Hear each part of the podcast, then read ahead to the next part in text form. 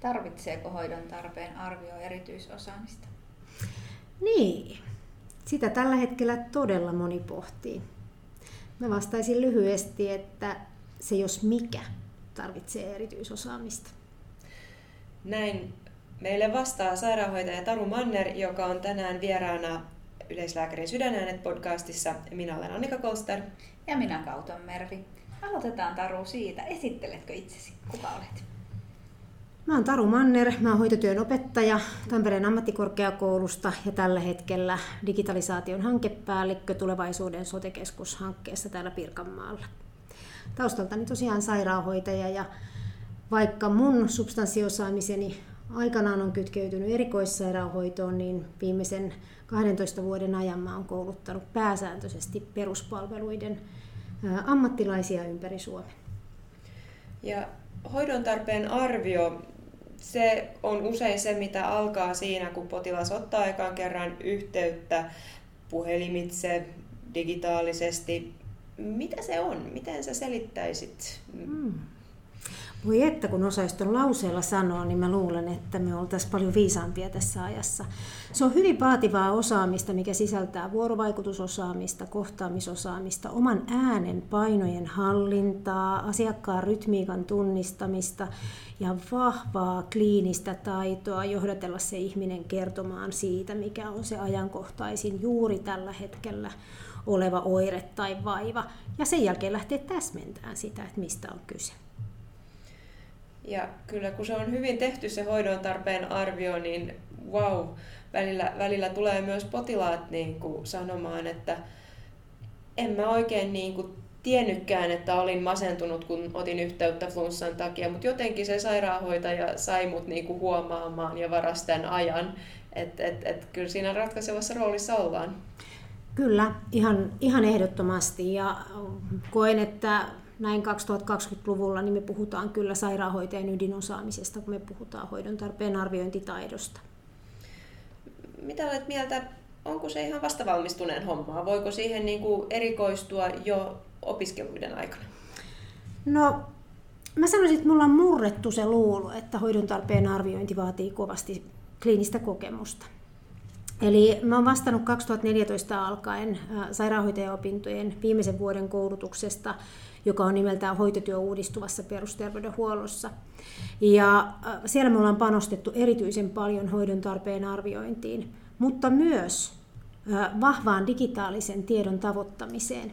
Tällä hetkellä meillä alkaa olla loistavia digitaalisia työkaluja, mutta vielä muutama vuosi sitten me käytettiin terveysporttia siinä tietolähteenä hoidon tarpeen arvioinnissa. Joo, ja tähän on ehkä se, että kun aikaisemmin on ajateltu, että mitä hoidon tarpeen arvioi, niin se on käytännössä sitä, että on otettu joko puhelimella yhteydessä tai sitten se on tehty fyysisesti siellä terveyskeskuksessa. Että tämähän on aika paljonkin muuttunut ja muuttumassa koko ajan. Kyllä, sä oot siinä ihan oikeassa, ja se miten me ehkä näille tuttavallisesti hupilaisille, sairaanhoitajaopiskelijoille opetetaan, niin me tavallaan opetetaan, että kaikki heidän työ on sitä kliinistä hoidon tarpeen arviointia. Se sama hoidon tarpeen arviointia tapahtuu vaikka vuodeosastolla työvuoroon tullessa, kun arvioidaan sitä ihmisen kliinistä tilannetta. Mutta siellä vuodeosasto-olosuhteissa se tilanne on paljon maltillisempi ja se antaa sulle käsittelyaikaa enemmän ja sillä ihmiselle on tehty jotakin ratkaisuja. Se varsinainen arvioinnin taito punnitaan siinä ensikontaktissa. Ja me harjoitellaan sitä niin puhelimessa, vastaanottotilanteessa, kuin chat-asioiden. Ja se on ollut aika kiinnostavaa, että nykynuoret sairaanhoitajat ottaa aika näpsäkästi sen chatin haltuun, osaa kysyä yhtä kysymystä kerrallaan, rakenteistaa sitä omaa ajatteluaan, osaa asioida monikielisesti chatissa, helpommin ehkä jopa kuin puhelimitse, ja sieltä nouseekin ihan uudenlaisia taitoja ja osaamistarpeita.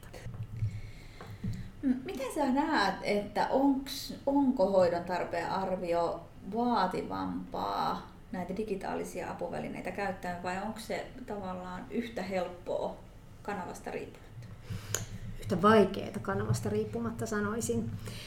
Mä ajattelen, että vain ja ainoastaan sen asiakkaan, potilaan kliininen tila määrittää sen, että kuinka vaikeaa se hoidon tarpeen arviointi on. Ja se halukkuus kertoa siitä oireistaan, kyvykkyys vastata niihin ammattilaisen osoittamiin kysymyksiin ja sitten taas sen ammattilaisen osaaminen, taito jatkaa siitä potilaan asiakkaan aiemmasta vastauksesta tai kommentista.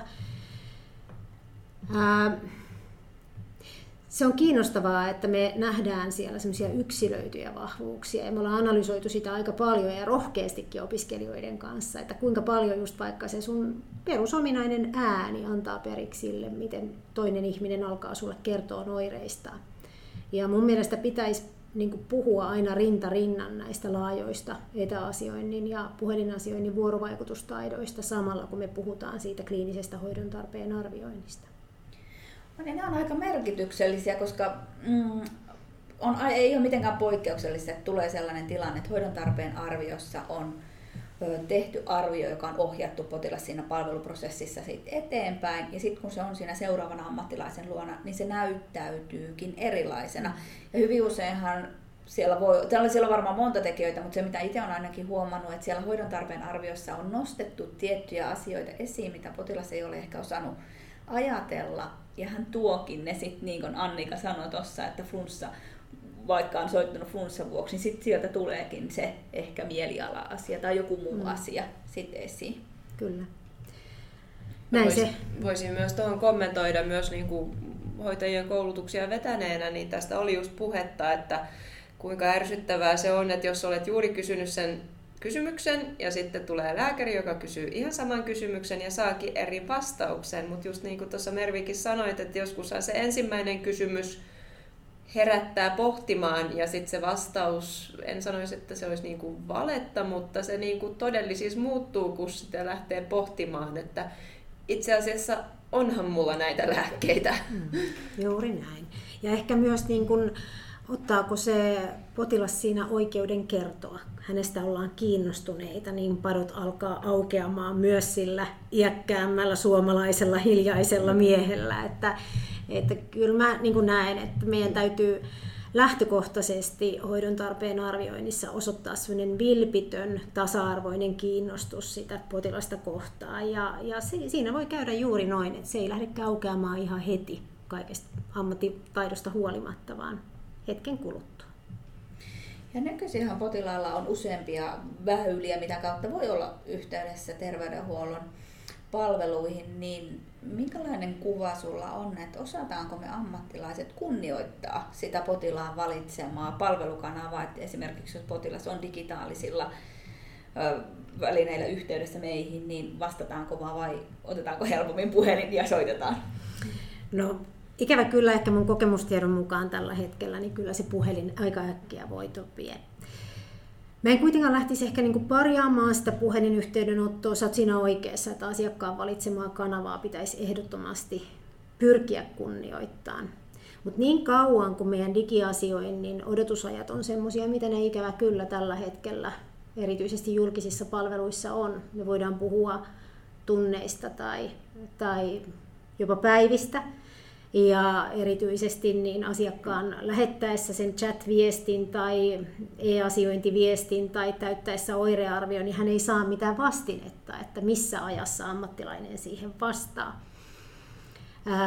Niin se koko kanava kanavana on tosi haastava. Itse näen, että chat-asioinnissa meidän on päästävä hyvin lyhyisiin viiveisiin, mielellään niin, että me puhuttaisiin minuuteista tai mielellään vielä 10 sekunneista, niin sitten se kanava olisi relevantti käyttää myös asiakkaan näkökulmasta. Joo, ja näitä asioita olet kehittämässäkin tällä hetkellä. Onko näihin jo olemassa ratkaisuja vai tarviiko nämä vielä paljon kehittämistyötä, että me päästään siihen, että saadaan lyhyitä viiveitä, saadaan se vasteaika lyhyesti. Kyllä me tarvitaan ihan valtavasti kehittämistyötä, me tarvitaan ihan sieltä asiakaslähtöisestä ajattelusta lähtien koulutusta ja osaamista kaikille sote-ammattilaisille, ei pelkästään sairaanhoitajille ja lääkäreille, vaan ihan yhtä lailla sille laajalle sosiaalipalvelujen sektorille, lapsiperhepalveluihin, aivan kaikkeen. Me tarvitaan se välitön, me usein kyseenalaistetaan se asiakkaan kiire. Ja siitä pitäisi päästä jotenkin eroon, että ihmisen kokema kiire on se prioriteetti ykkönen, vaikka me prioritoitaisikin hänen vaivansa odottamaan vaikka sinne seuraavaan päivään. Me tarvitaan sitä kliinistä osaamista, me tarvitaan täydennyskoulutusta, me tarvitaan uutta ymmärrystä uuden oppimisesta. Mä ajattelen sen niin, että, ja näin me se koulutetaan, että sairaanhoitajan konsultoidessa lääkäriä, niin se vuorovaikutustilanne on aina oppimistilanne samalla. Ja tavallaan niiden samojen kysymyksien toistaminen, totta kai huomioiden ammattioikeudelliset rajat, niin siitä pitäisi niin kuin ajan myötä oppia eroon kliinisten tilanteiden arvioinnissa. Se on oppimistilanne, se on myös oppimistilanne lääkärille. Ja mitkä on sun mielestä sellaiset asiat, mitä ehkä lähtökohtaisesti nuori lääkäri niin kuin voi oppia kokeneelta hoidontarpeen arvioon tekevältä hoitajalta? No kyllä mä luulen, että se on sitä ihan samaa hoidontarpeen arviointitaitoa. Me kun Tampereella ollaan sairaanhoitaja- ja lääkäriopiskelijoita koulutettu yhdessä, niin me ollaan nähty, että itse asiassa se on vahva yhdistävä osaamisalue näissä ammateissa. Ja jotenkin tuntuu, että opiskelijat on myös sen tuonut.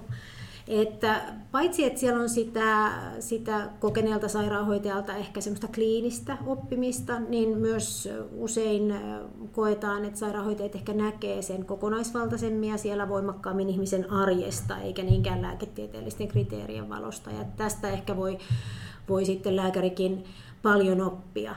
Mutta ainakin mä näen niin, ja mitä palautetta me ollaan nyt saatu ihan näistä meidän vastavalmistuneista sairaanhoitajista, että kun he on digikyvykkäitä ja he on oppinut käyttämään meillä Pirkanmaalla käytössä olevaa hoituki, digitaalista työkalua tai hoidon perusteet sivustoa tai vaikka näitä vaan kansallisia kiireellisen hoidon kriteerejä hyvin sujuvasti, niin myös nuorelta sairaanhoitajalta voi oppia, jos hän on taitava siinä vuorovaikutustaitojen ja hoidon tarpeen arvioinnin osaamisen yhdistämisessä. Ja jotenkin mä mietin sitä, että mitä on yhdessä opetettu sairaanhoitajaopiskelijoita ja lääketieteenopiskelijoita, niin se semmoinen vuoropuhelu, eli tavallaan opiskeluaikana ja oppii ymmärtämään sitä toisen ammattitaitoa ja ammattiosaamista, koska sit nuorena lääkärinä on epävarma, että mitä vähän itse pitää osata ja mitä toiset ammattilaiset osaa, niin mitä varmemmin se yhteistyö rakentuu siellä opiskeluaikana, niin sitä helpompi on ja kynnys matalampi myös kysyä siltä toiselta ammattilaiselta. Ihan ajattelen aivan samalla lailla, että kyllä me niitä kynnyksiä nimenomaan on murrettu ja on ollut kyllä aika hieno huomata niitä yläfemmoja näiden päivien päätteeksi, että parhaimmillaan kommentti, että vitsi kun me saataisiin olla jonkun terkkarin tiimi, niin me saataisiin vaikka mitä aikaan. Eli semmoinen vilpittömän, välittömän niin kuin erilaisia arvo- tai stigmoja sisältävät niin kuin rajat pois kaatavia niin malleja ja vuorovaikutusta arvostavia ammattilaisia. Mä ajattelen, että me siinä kyllä koulutetaan. Ja mä kyllä toivon, että nämä kokemukset siirtyy myös sinne työelämään. Että se sama semmoinen vilpittömyys vuorovaikutussuhteissa eri ammattiryhmien välillä siirtyy sitten myös sinne. Toivottavasti, koska onhan se just niin, että jos HTA, hoidon tarpeen arvio, on täysin vieras käsite, niin monelle vastavalmistuneelle lääkärille se on aika pelottavakin, koska meidäthän on taas niin kuin koulutettu siihen malliin, että aina voi olla joku vakava syy, täytyy vielä poissulkea, se voi kuitenkin olla se feokromosytooma, vaikka tässä nyt ei mikään siihen viittaa. Ja sitten se hoidon tarpeen arvio, niin senhän täytyy kuitenkin lähteä niistä niin kuin tavallisen todennäköisyyksistä ja eri tavalla. Et onhan se nyt monesti niin, että kun lääkäri vastaa puhelimeen, niin hän sanoo, että tule tänne. Näin se on ja niin jotenkin musta on kauhean tärkeää, että jos siellä koulutusvaiheessa niin kuin tarkastellaan sitä, että me tullaan tekemään virheitä, että me niin kuin ei voida taata sitä, että kaikkien hoidon tarpeen arviointi onnistuu 100% ja niistä tilanteista pitää oppia ja että me aina, ihan aina muistetaan ne loppukommentit, on se asiointikanava mikä tahansa, että mikäli tilanne muuttuu tai koet sen jollakin lailla pahenema, ole uudestaan yhteydessä. Mutta jos meille on vaikea päästä sinne peruspalveluihin ja sinne terveyskeskuksiin kanava kuin kanava mitään kautta, niin se on myös aika lohduton loppukommentti. Näinhän se on ja ehkä just tässä kun hoidon saatavuus on monella paikkakunnalla ongelma tällä hetkellä, niin se, että on jonoa, niin sehän niin kuin myös luo sitä tarvetta niin kuin ottaa varmuuden vuoksi kontaktia, ja ehkä on myös hyvä olla jonossa, kun sinne on niin vaikea päästä, eli tavallaan luo myös tarvetta. Häiriökysyntää, kyllä. Joo, ja mä kyllä haluaisin korostaa sitä niin digiedistäjä kuin olenkin, että pahimmillaan myös digitaalinen kanava voi olla niin kuin häiriökysynnän synnyttäjä. Ja mä näen sen niin kuin sillä tavoin, että jos vaikka itse tämmöinen keski-ikäinen nainen, kun täyttää oirearvion ja jää epävarmaksi, että vastataankohan siihen tänään vai huomenna vai 3 päivän päästä, niin mä kovin herkästi tartun myös siihen luuriin. Ja saan sen takaisinsoittopyynnön, ja kun ei sitä takaisinsoittoa rupea kuulumaan, mä koitan sinne uudestaan ja saan sen ikävän viestin, että ahaa, mun numero on jo siellä takaisinsoitossa. Ja pahimmassa tapauksessa mä menen sinne kiirevastaanotolle tai yritän etsiä sitä uutta kanavaa. Ja tää on ehkä semmoista, mitä me ajatellaan aivan riittämättömän vähän, että niiden terveydenhuollon ammattilaisten on kuitattava ne kaikki asiointiyritykset. Ja niin häiriökysyntä syntyy näin yksinkertaisesti, ja siksi mä ajattelen, että se, että me saadaan digiasiointi viiveettömäksi ja sujuvaksi, me saadaan paljon häiriökysyntää purettua. Olemme tänään puhuneet muun muassa asiakassegmentoinnista, ja ehkä yksi sellainen asia, mitä mä haluaisin siihen niin kuin nostaa, että jos on tämmöinen niin kuin NS-kokenut potilas, eli ihminen, joka asioi usein, niin hän osaa käyttää näitä kanavia ja hän tietää, miten tämä toimii ja näin. Mutta sitten jos sä oot semmoinen niin kuin satunnainen sairastaja, niin sähän oot niin kuin ihan ulalla, että minne mun kuuluu soittaa ja mitä mun tulee tehdä.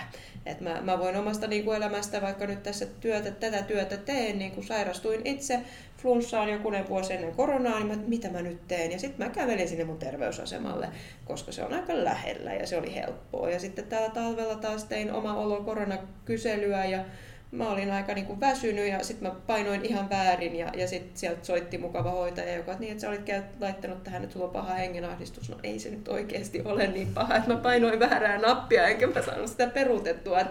Että kyllähän tämmöisiä niin kuin tilanteita syntyy aika paljon.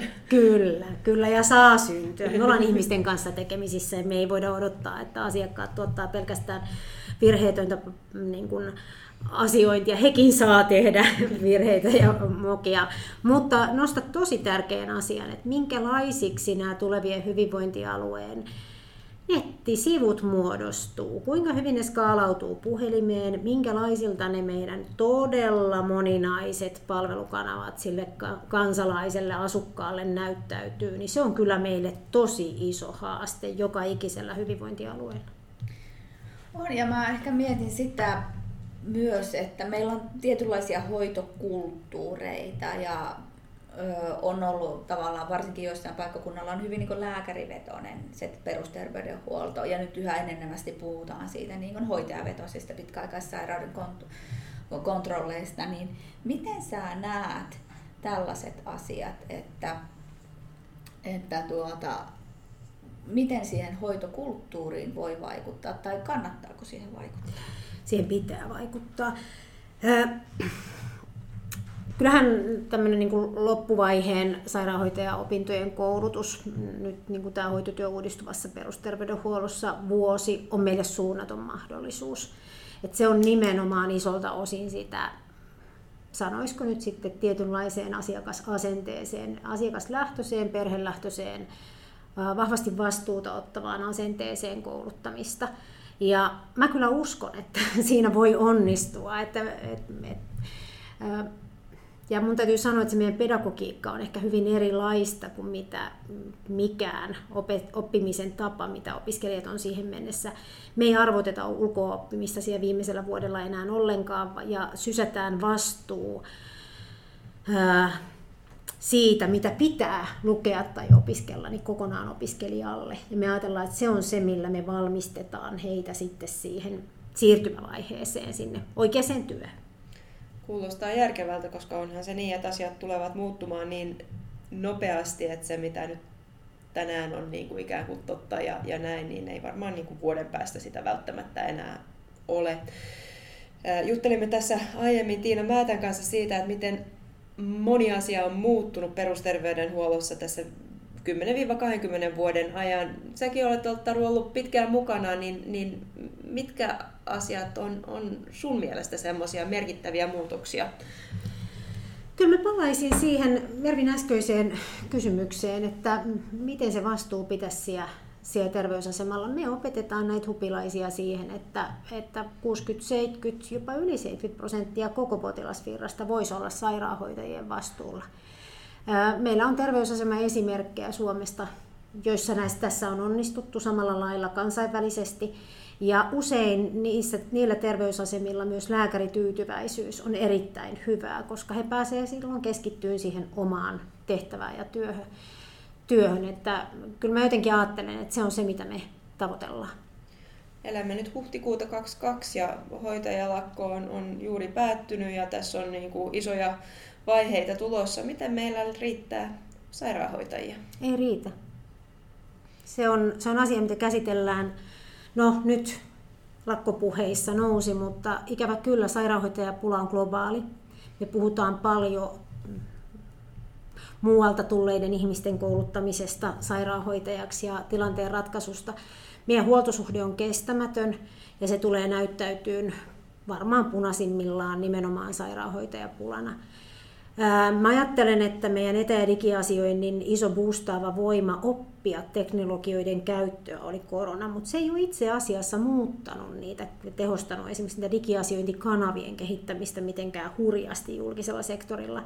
Seuraava valtava työntävä voima on nimenomaan tämä armoton sairaanhoitajapula, jonka takia meidän on pakko luoda ihan uudenlaisia toimintamalleja hyvin nopeasti.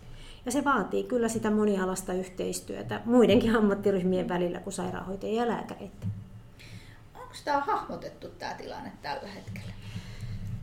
Niin, se on kiinnostava kysymys. Minusta tuntuu, että arjessa siitä puhutaan aivan liian vähän. Et jos me seurataan tilannetta pääkaupunkiseudulla tai Itä-Suomessa, niin kyllähän siellä sairaanhoitajapula on aivan eri mittakaavassa kuin Pirkanmaalla ja meilläkin täällä ollaan jo todella huolissaan tämän hetken sairaanhoitajapulasta, että ehkä niin kuin tietyllä tavalla on hahmotettu ja jotkut ihmiset jo niin kuin se pelkokin on realistisoitunut, mutta aika monessa yhteydessä siitä ei vielä tunnisteta.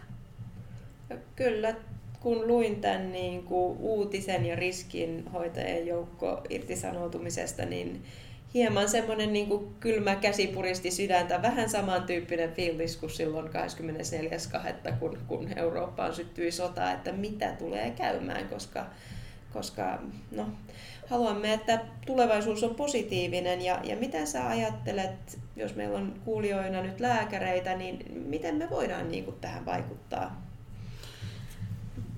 Mitä mä niin kuin toivoisin ja mitä kovin moni lääkäri on kyllä nyt tehnyt tässä tämän kevään aikana, ehkä vielä isomminkin olisi voinut toivoa, mutta että kyllähän tästä meidän niin kuin yhteistyön suhteesta pitäisi varmaan puhua avoimemmin enemmän. Ja mä luulen, että mekin tässä tiedetään, että ne työyhteisöt, jossa lääkäreiden ja sairaanhoitajien välinen yhteistyö toimii, niin ne on aika vetovoimaisia. Et niissä on ihmisten hyvä olla töissä ja siellä ei ole turhia hierarkioita vaikuttamassa negatiivisesti siihen ilmapiiriin.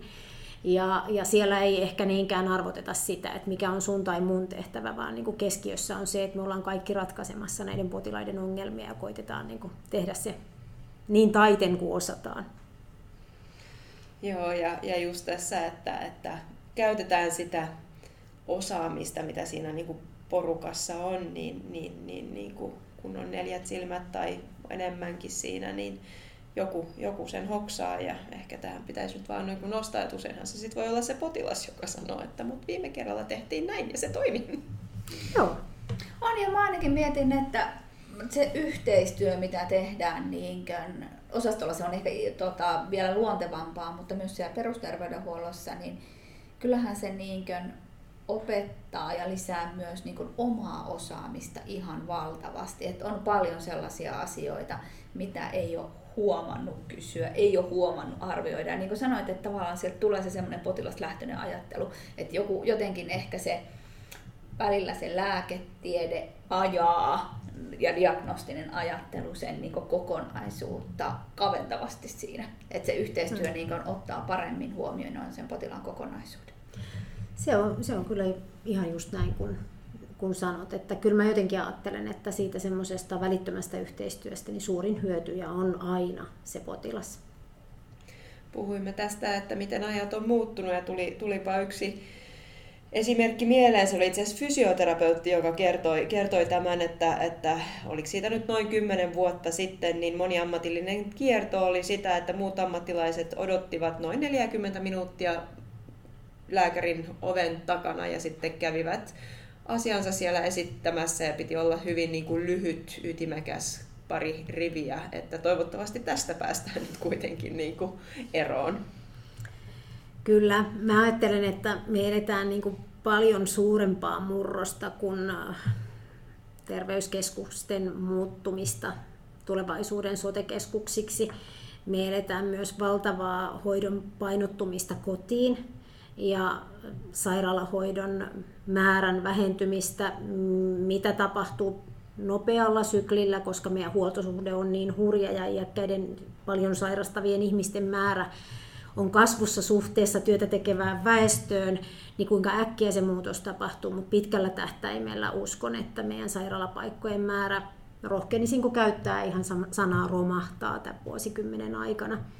Et me eletään suurta murrosta, jota myös ei ehkä ihan kokonaisuutena tällä hetkellä katsota ja joka heijastuu monella tavalla meidän palvelutuotantoon. Täytyyhän tätä niin kuin myös huomioida, myös jäi miettiä semmoista, että jos aiemmin on ollut niin, että potilaat on ollut rivissä siellä käytävällä ja hoitaja on käynyt heitä kiertämässä, niin se, että jos se sama hoitaja sitten joutuu kiertämään niin kuin autoa käyttäen eri ihmisten luona, niin kyllähän siihenkin menee aikaa. Kyllä, siihen menee aikaa, mutta ehkä me säästetään sillä sitten taas paljon asioita, että jos me taas ajatellaan asiakaslähtöisesti, niin se potilas todennäköisesti ja tutkimustiedon mukaan lähtee siellä kotona liikkeelle paljon pehmeämmin, tutummin, tutuista paikoista tukea etsien, vaihtaa spontaanimmin vaatteitaan, siirtyy ruokapöydän ääreen syömään, säilyy infektioitta, todennäköisesti myös haavoitta. Ja sillä tavalla ajattelen, että se pitää meillä olla ehdottomasti kehittämisen kärkenä. Olemmekin puhuneet siitä, että potilas on se, joka kulkee sitä omaa reittiä ja ammattilainen käy siellä välillä niin kuin kohtaamassa ja antamassa hyviä neuvoja ja näyttämässä suuntaa, mutta sitten se niin kuin ihmisen elämä jatkuu. Kyllä, juuri näin.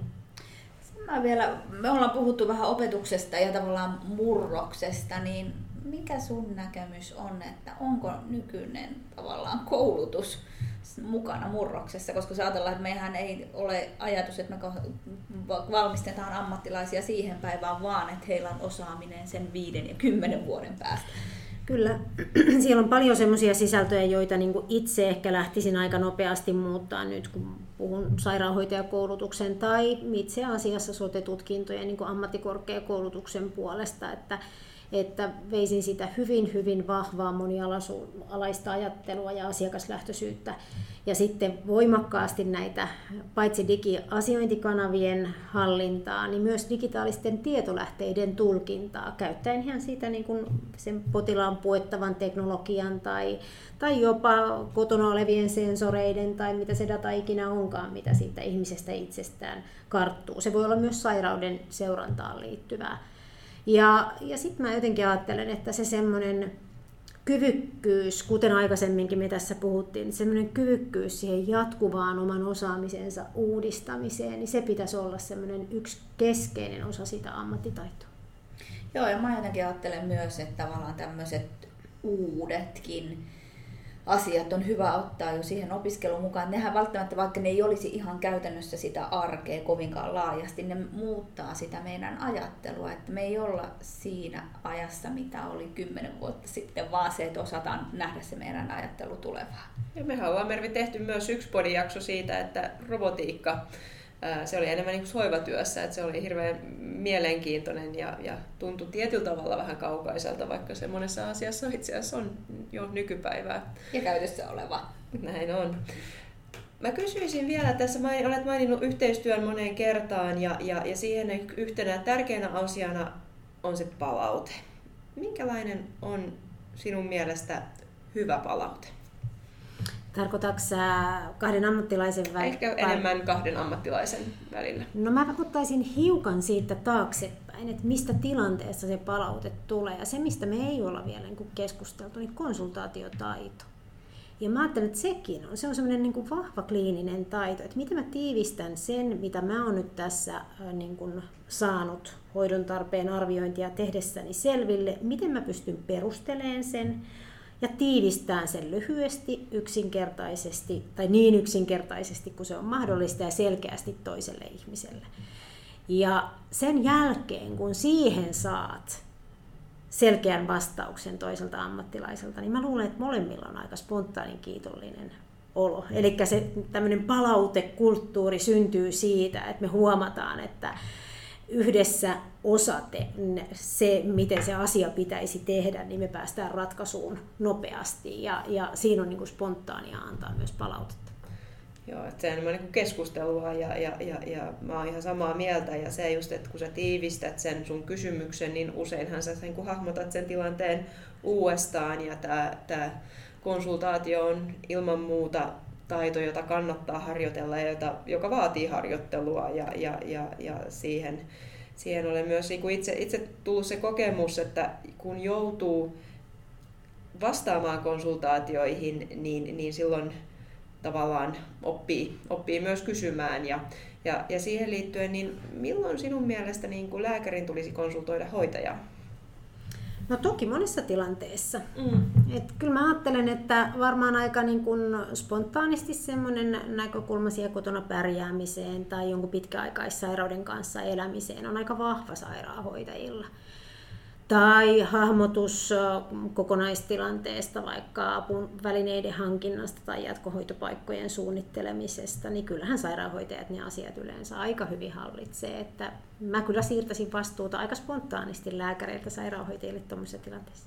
Samaa mieltä ja tämä on niin kuin, kysyn myös sen takia, että meillä on ollut niin kuin kesälääkäreiden koulutuksessa tämmöinen keissi, että keneltä kysyt, ja itse asiassa tässä nyt varmaan on se sairaanhoitaja, jolla on se paras osaaminen ja näkemys, eikä se niin kuin erikoissairaanhoidon kardiologi, mutta huomasimme siinä, että se voi joskus olla uusi ajatus, että se on kyllä semmoinen keissi, kun nyt tässä suunnitellaan tulevaa kesäkoulua, niin ilman muuta otetaan se siihen mukaan.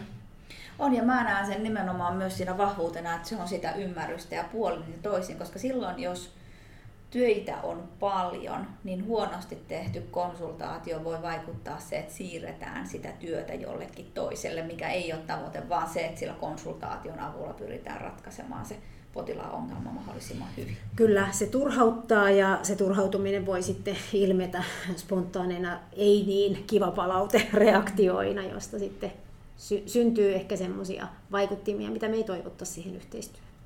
Eli se, että joku sanoo, että haluan antaa sinulle palautetta, niin se ei ole mikään huono asia.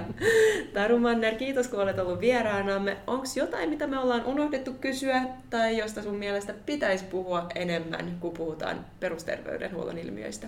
No kyllä mä ajattelen, että ytimessä ollaan, kun me puhutaan hoidon tarpeen arviointitaidosta. Ja mä luulen, että tämä kolmikko voisi keskustella siitä vaikka kuinka pitkään, mutta kuinka moni meitä jaksaa kuunnella. Kiitos kun näin pitkälle. Ja mä vielä kyllä palaan tässä lopussa ihan alkuun. Mikä on ollut sun ensimmäinen sairaanhoitajan työ? Mä oon ollut tuossa Taussissa munuaispotilaan hoitotyössä ja kun mainitsit tässä feokromosytooman, niin mulla on jäänyt elävästi mieleen sieltä sairaanhoitajaopintojen loppuvaiheesta semmoinen, että munuaisoireita aiheuttaa myös tämmöinen Wegenerin granulomatoosi, mutta ne on niin harvinaisia, niitä Suomessa todetaan pari vuodessa, että ei tämmöiseen kannata panostaa ja mun ensimmäinen oma potilas sairasti Wegenerin granulomatoosia. Hienoa, sinäkin Taru tuot tätä just, että miten ne niin kuin ensimmäiset kokemukset, ne on niin vahvasti meillä läpi uran mukana, niin kesä on tulossa, niin kohdellaan kaikkia uusia kesätyöntekijöitä hyvin ja kohdellaan toisiamme hyvin. Ja kiitoksia tästä. Kuuntelet Yleislääkärin sydänäänet podcastia. Minä olen Annika Kolster. Ja minä Kauton Mervi. Kiitos vielä Taru Manner. Kiitos.